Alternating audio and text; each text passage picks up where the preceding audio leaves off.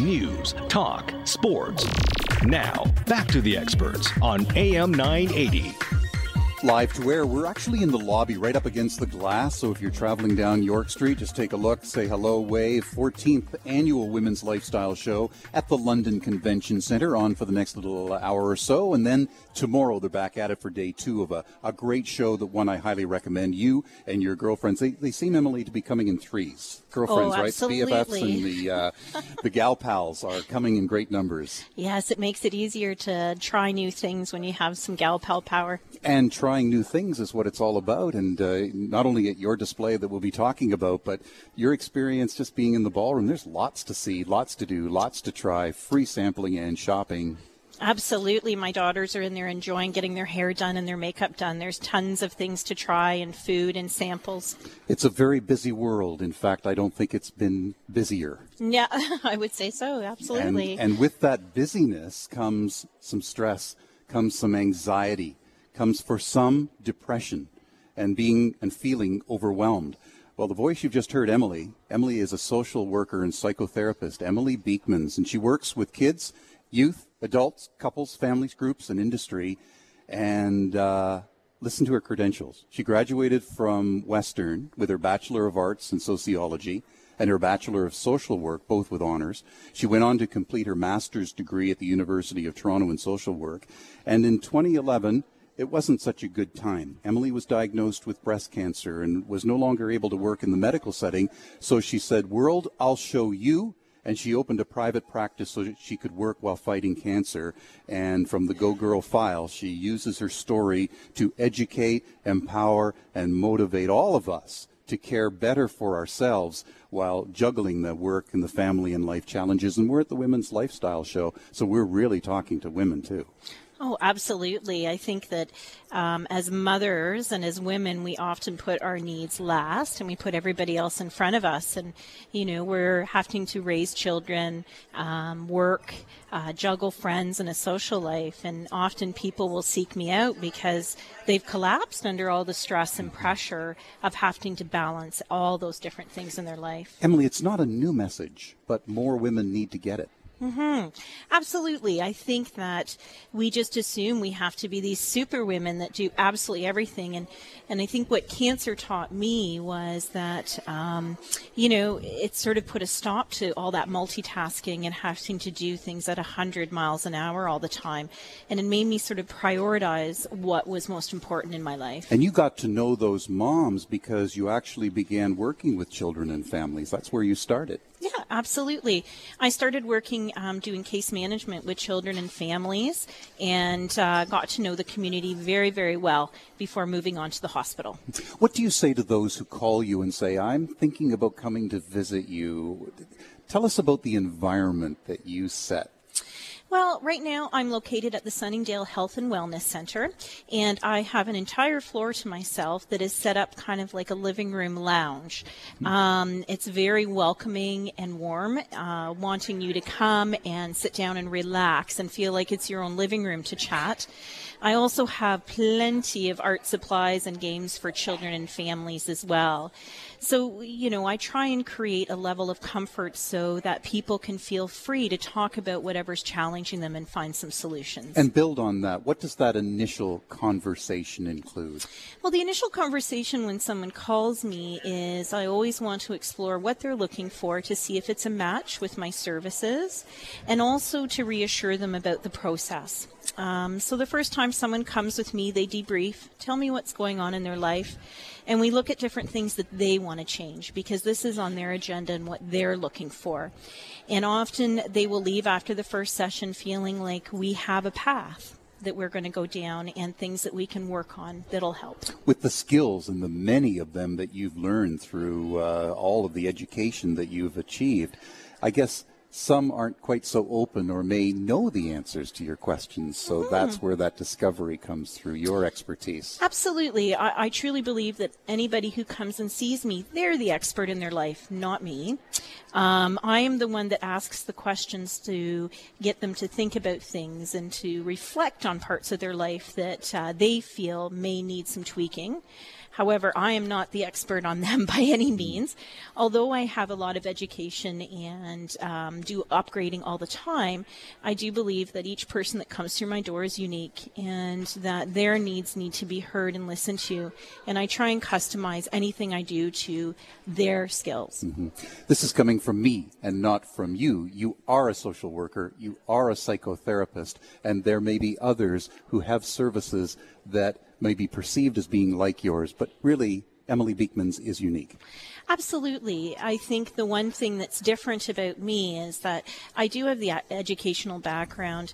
However, I also have the experience working in many different settings and working with lots of different populations. And that's why I have such a variety of people that come and see me because I have been able to offer them support in many different ways because of the experiences that I've had. You say a vast or a good variety of people come to see you, but you have a vast and a good variety of people as part of your network of expertise. Absolutely. Um, I truly believe that uh, just like we need a community to raise a child, I think that all of us need a community of different perspectives to deal with our health and our mental health in particular.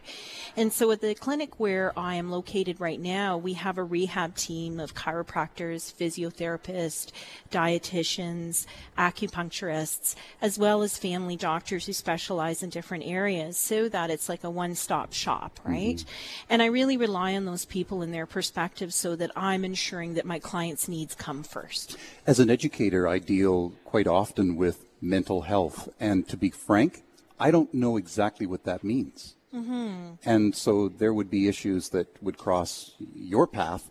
And uh, it's so critical that we get the right answers and mm-hmm. get the mm-hmm. people on that right path through you.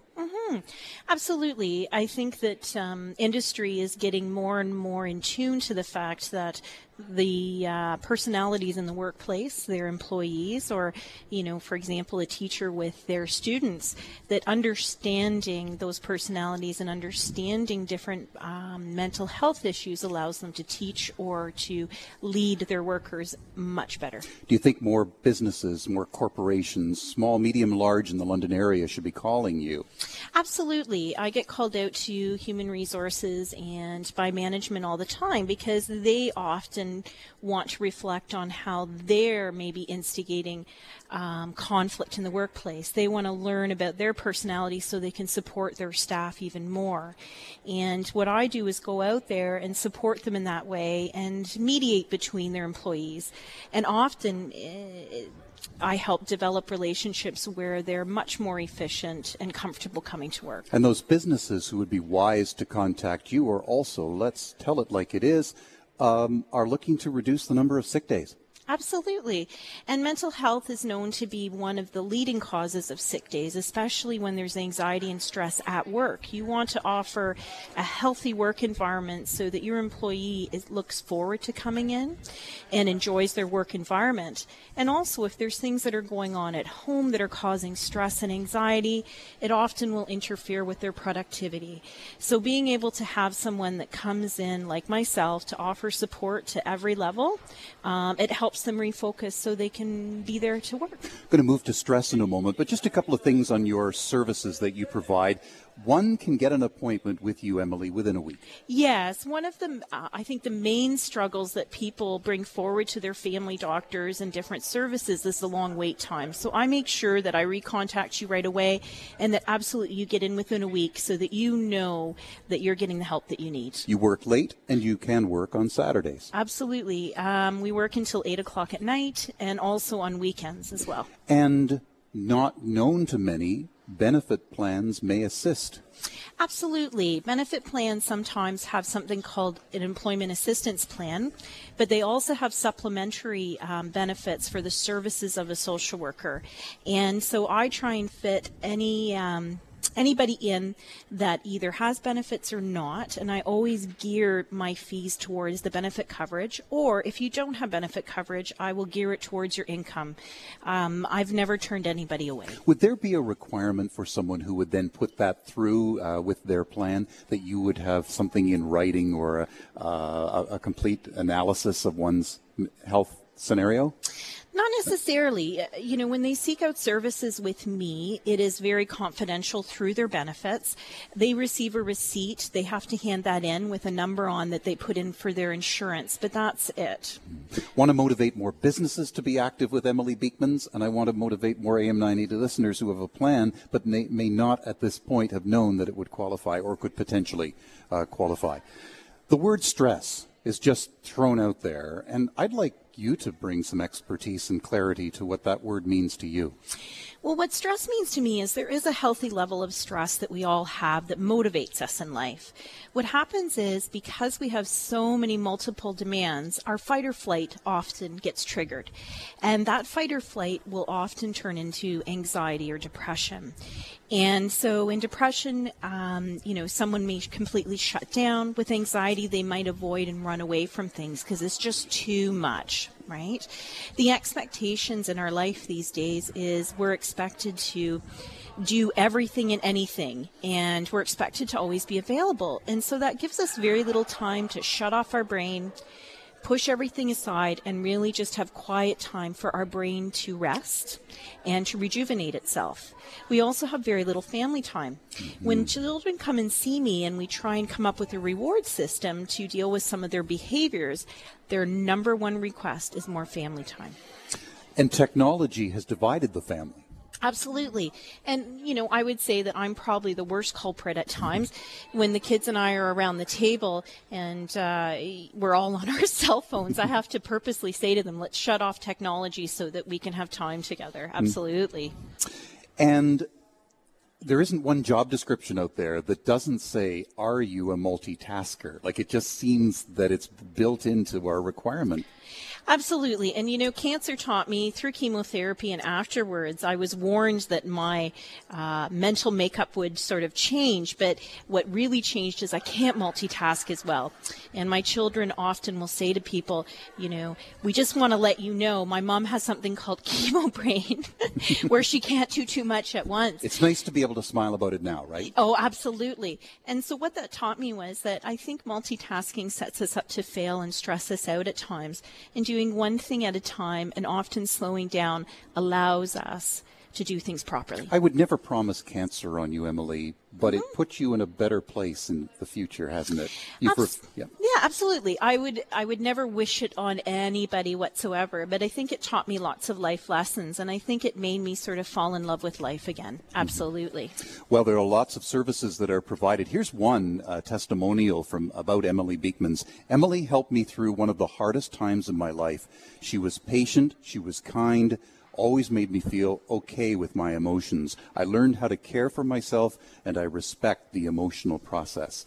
Nice among many uh, wonderful testimonials. Counseling services, rehabilitation, and legal services. There's much more ahead that we'll be talking about with Emily Beeckmans. If you are stressed, you are a multitasker, and it just seems to be getting overwhelming, you are anxious about some things, and maybe you see or others have said to you, I see you slipping into depression, this might be the best time to make the call to Emily Beeckmans. And here's that number 226 378 3314. That's 226 378 3314. Of course, this show will become a podcast on AM 980. Look for the experts link. So if you miss the number or miss it when we roll it out again before the top of the hour, it will be right here on the podcast. And you'll find Emily at beeckmans.ca. We're live to air the 14th annual Women's Lifestyle Show at the London Convention Center. News, talk, sports.